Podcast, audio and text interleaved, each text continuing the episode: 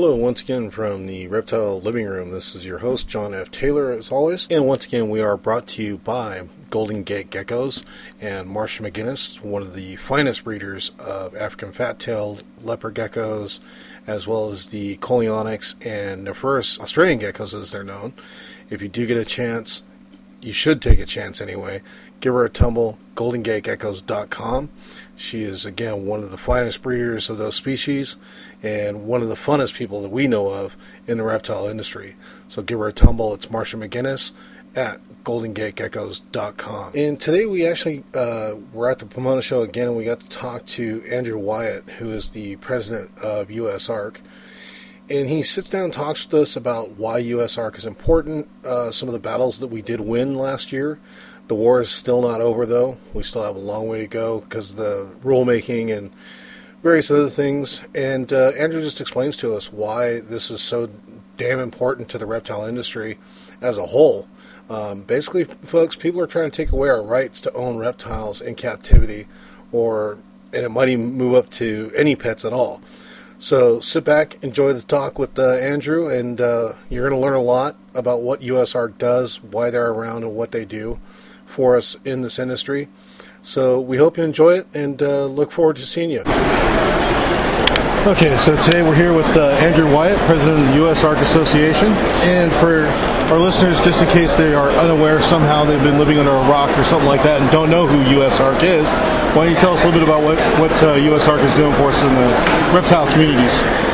Well, uh, USARK is the, the industry trade association that advocates for the uh, responsible ownership and trade of high quality captive bred reptiles here in the United States. Um, and as many people know, we faced a number of challenges over the last few years in the form of some federal legislation and some federal rulemakings, uh, as, as well as a bunch of state legislation that would limit our ability to, to work with the reptiles that we love so much. Uh, the, of, particular worry right now is the federal rulemaking that could potentially add uh, nine boas and pythons to the injurious wildlife list of the Lacey Act. Now, we don't want that to happen because that will really hurt our industry. So, um, so we've been doing all the things that, that, that, need to be done to address it. We have uh, uh, the, the science that they are using to support their uh, uh, reasoning for wanting to add them to the injurious wildlife list is pretty shaky. Uh, we filed a, uh, a challenge under what's called the Information Quality Act and the Administrative Procedures Act. These are guidelines that the government agencies have to go by, standards of quality of information and information they have to provide to justify uh, doing a listing of this nature. They've failed to do so so far, so we have made the case quite well. Uh, they they uh, rejected our original challenge. Uh, we have now appealed it and are setting it up for a, a federal lawsuit. And so we're trying to get uh, the, the members of the Reptile Nation, our, our industry, together and and use the grassroots muscle to to uh, lobby the folks in Washington to, to get them to see our perspective on this thing and the fact that uh, the U.S. Fish and Wildlife Service has not done their due diligence in uh, making their case. Right. Now, um, just to um, clarify, everything that we're doing, or that you're doing actually with the USARK, is completely donation based. Is that correct? That's correct. Okay, and one of the uh, things that you guys did uh, here at the Reptile Pomona show was you guys did an auction last night, and items were donated for auction. How did you guys do? Uh, how did we come out with the auction? Did you guys? We did good. You good. know, here in uh, Pomona, you know. Uh, Rami, uh, the promoter of the show, the Reptile Super Show, uh, sits on the board of USARK and allows us to use his show here as a platform to, to get our message out and to raise money. And so on Saturday nights, right after the show, uh, we have we uh, uh, get a ballroom and cater it and have a cash bar, and we have a big after party. And kind of the highlight of the after party is this big fundraising auction that we have, and uh, vendors from all over and individuals donate items to be auctioned off during the, the, the auction, and we raise money to, to fight the fight. And, and we did quite well last night. Uh, we exceeded our goals, so Awesome. I'm real happy about it. Everybody had uh, a great time. It was standing room only. We ate all the food and, and drank all the liquor had a big time and, and raised a bunch of money uh, to be able to continue the fight. Awesome, awesome.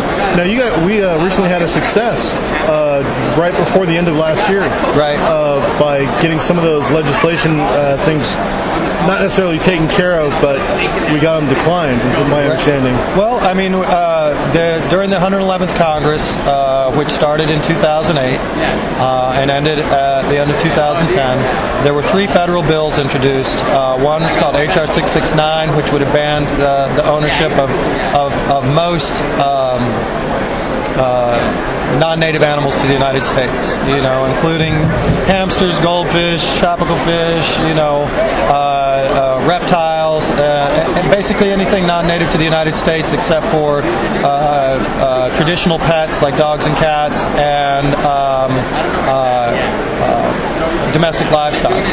So, um, and then there were two uh, sister bills, one in the House and one in the Senate, that would have done basically the, the, the same thing that the federal rulemaking is proposing doing now, where they would have listed all the, the nine constrictors on the injurious wildlife list. And we were successful in our endeavor to uh, defeat all three federal bills uh, in the 111th Congress. So it was a it was a nice Christmas present. Um, we celebrated that victory. Uh, now it was a, it was just one battle in, in the war that we're waging uh, against those who would shut us down as an industry, and uh, so uh, even though it was a, a great victory for us and we celebrated and enjoyed that as a Christmas present, I mean it was just a battle, and, and now we're on to the, the rulemaking. So that's that's where the money is going. You know, Right. we spend all of our money that we take in on fighting these battles. You know, you look at a lot of groups and you, you know. Uh, and you look at what their administrative costs are, and you know sometimes upwards of 90% goes to administrative costs, uh, and you know maybe one percent to the mission.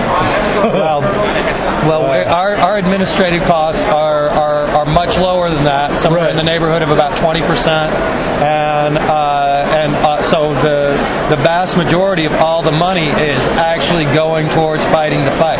Okay. Now, on the administrative costs and things of that nature, do you think that's why other groups, you know, without naming them, um, have been less successful as far as you know fighting the administration in Washington?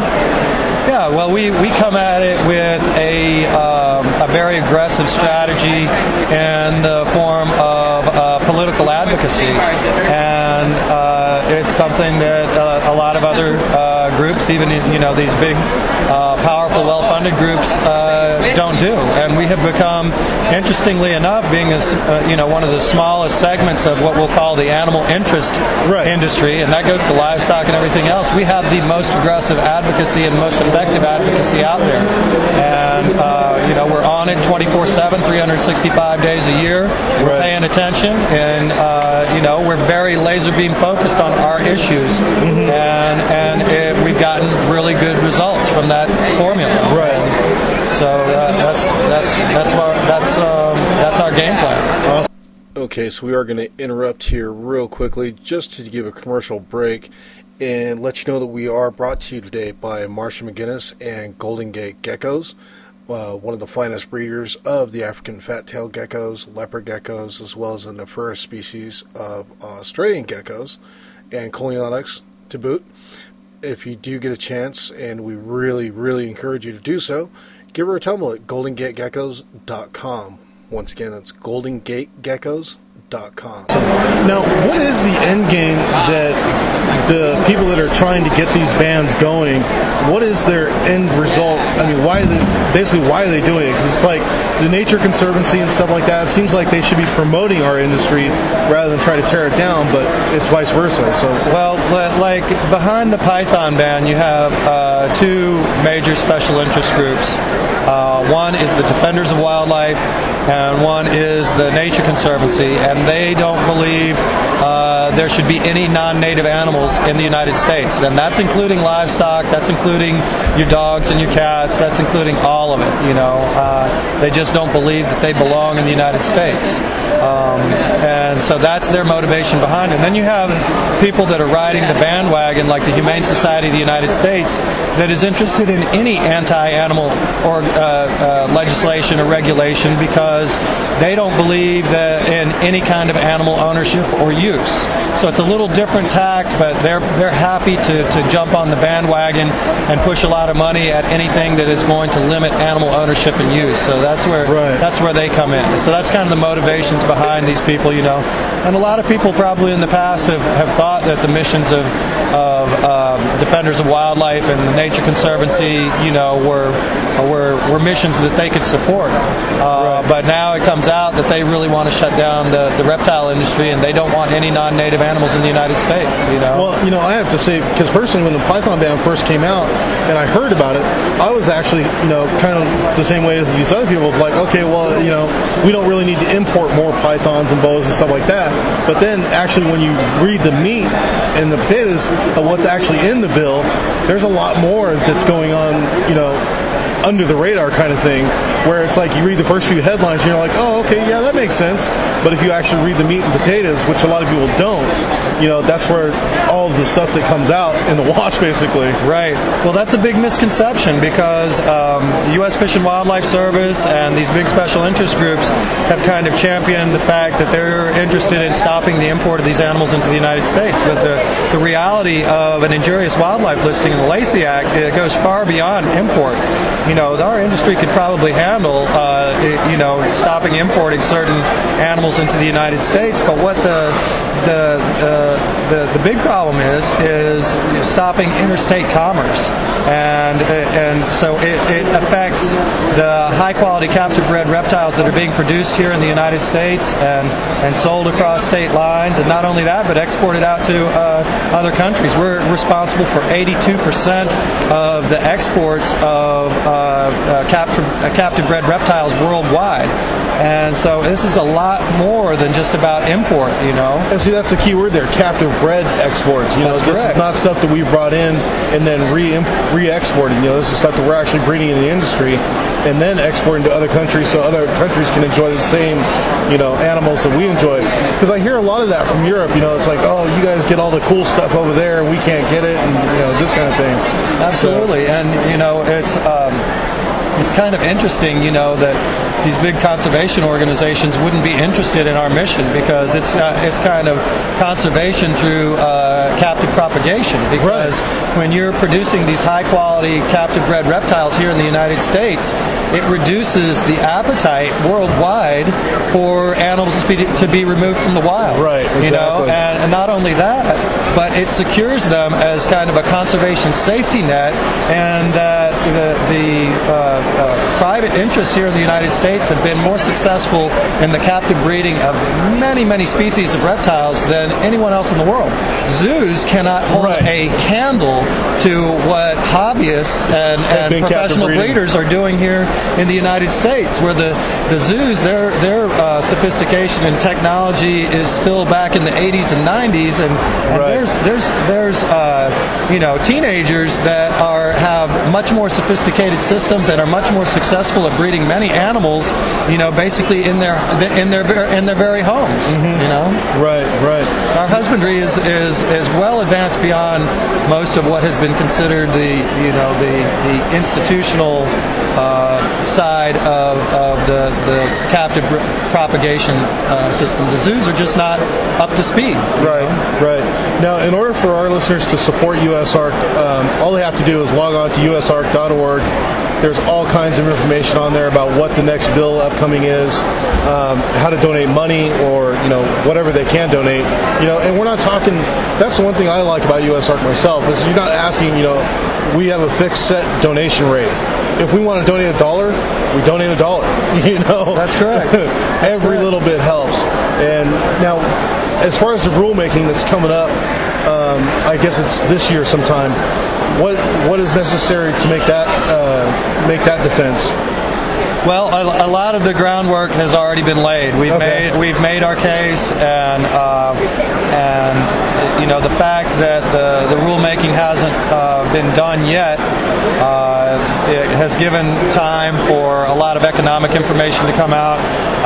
Uh, the uh, economic assessment done by U.S. Fish and Wildlife Service uh, was so inaccurate as to be almost absurd. Uh, USARK has um, has commissioned uh, uh, Georgetown Economic Services out of Washington, D.C. to do a, a full assessment of the industry, kind of a third party uh, uh, independent audit of what exactly our industry is. And uh, so it's going to undercut Fish and Wildlife Services uh, estimation of what the industry is. Uh, we've done our, our challenge and our appeal under the Information Quality Act and the Administrative Procedures Act, and it's basically laid out all of the problems that U.S. Fish and Wildlife Service has with uh, uh, their case. And so we're hoping, you know, with the new Congress coming in and everything, and a lot of, and, and talking about a lot of government oversight, that it's going to come to light that U.S. Fish and Wildlife Service has not been adhering to their own guidelines and standards for the quality of information uh, that they use to support a potential listing of this nature. And so, what we need basically, I mean, we're heading for uh, potentially a federal lawsuit. So, what we need is to increase the size of the reptile nation and bring in more money because lawsuits are expensive. You Right, know? right. And, and, you know, we've been very successful at what we do, but we're still a very small grassroots uh, organization. And to fund a federal lawsuit, that's serious money. Right, know? right. Because you're going up against, I mean, Humane Society of the United States, you know, Nature Conservancy, Defenders of Wildlife, and these people have, you know, millions, if not more, dollars to hire the lawyers and the legal aspects and all that stuff. Right, and that is true. But if in, in the case of a lawsuit, it would be against the federal government, Right. And, and of course, their pockets are deeper than, than even those big Yeah, NGOs, exactly. you know. And uh, so, and usually their strategy is to try and drag it out as long as possible, To wear so the out. litigant runs out of money, Right. runs out of momentum, and then the, the, the case dies. Right. So we can't let that happen. And Right. so the, the fundraising uh, effort is is huge right now, and uh, we really need to bring more people into the reptile nation, raise awareness of what's going on, so people realize that they need to get involved. So that because it, they, you know, it's one thing when Andrew Wyatt, as the voice of USARK, says something, but it's another thing when Andrew Wyatt and 50,000 of his friends say something. Right. You know, and the, and the muscle that we can bring in with the money. This is a, a, a 1.3 billion dollar industry, and so we, we need to to get more people involved and understand what's going on, so we can help continue to fund this effort. And, and ultimately, you know, I believe the the biggest question is can we support this this effort financially? And if we can, I think we'll win because we're right. We've got all the facts on our side. We've got all the science on our side, and it's just a matter of staying the course and, and seeing it through. Right. Awesome. Well, Andrew, I appreciate your time. And uh, so, are you enjoying the Pomona show? Absolutely. You know, Rami does a bang up job. Uh, he's one of the premier promoters in the, the country and the world. And the Pomona show uh, has been a, a, a huge success. I think the door is bigger than any show he's ever done uh, before here. Uh, everybody's here. You can look, take a look around as the place is packed. Everybody's Oh, yeah. buying stuff. This is a vibrant industry. This is demonstrates it right here. Right. Last summer, you know, when Rami did his show uh, last summer in July, they had uh, the uh, dog and cat show and a tropical fish show in the two buildings right next. Right. Right next. Right, I remember that. And um, when, but when you went to the all three buildings, the reptile building was absolutely packed. Well, that's the thing is I was I actually told Rami this when I when I was at that last show. I was I went over and checked out the other buildings, and it's like everybody in the other buildings was filtering over to the reptile show instead. Reptiles are the rock star of the pet industry. You Right. know, it is the only part of the pet industry that is, you know, vital and and growing growing exponentially right now, and that's really what these big NGOs are looking to cut that off and uh, before it gets started because they don't they, they don't want that to happen. They don't want reptiles in the homes of all uh, all of Americans because once the soccer moms start to identify with this and care as much about little Bobby's uh, ball python or corn snake or leopard gecko the way they care about little Bobby's puppy or kitten, right. it's over. It's we over win. with. Right. You know, because soccer moms rule the world. Everybody knows that. Exactly. Or they rule the United States anyway. awesome. I appreciate your time again, Andrew. I know you're busy. Thank so you. I'll let you get back to the show. Appreciate you. Thank you very Thank much. you. All right, so there you have it. That was Andrew Wyatt, president of USARK.org. And uh, once again, like we said, folks, if you got a dollar, donate it. If you got two dollars, donate it. Donate, donate, donate. We can't repeat it enough. This is the only thing and the only way we're actually going to stop this BS lawsuits and all this crap that's going on in the Congresses and the House and all this other stuff. And it's the only way we're going to save our industry. So if we don't act now, we're going to regret it. Now, with that being said, uh, we are once again brought to you by Marcia McGinnis of Golden Gate Geckos, one of the again the finest breeder of African fat tails, leopard geckos, Nephurus species, as well as the Coleonyx species. You can always find her at goldengategeckos.com. Once again, that's goldengategeckos.com. Check her out. She's got a lot of awesome stuff. I mean, just vibrant colors, everything about this organization that she runs up in the Bay Area just rocks. You just need to check her out. Now, uh, next week, let's see who do we have on tap for next week. And wouldn't you know it, it's Marcia McGinnis talking to us next week about knobtails. Uh, knobtail gecko species is an Australian species. Um, so we look forward to talking to Marcia once again. She has been on once before, but uh, in this interview, we're actually going to talk to her specifically about the knobtail uh, geckos, their care in captivity, uh, possibly pry some information out, out of her about breeding them in captivity. But uh, into the show, we'll see what happens. Thanks again for tuning in to the Reptile Living Room.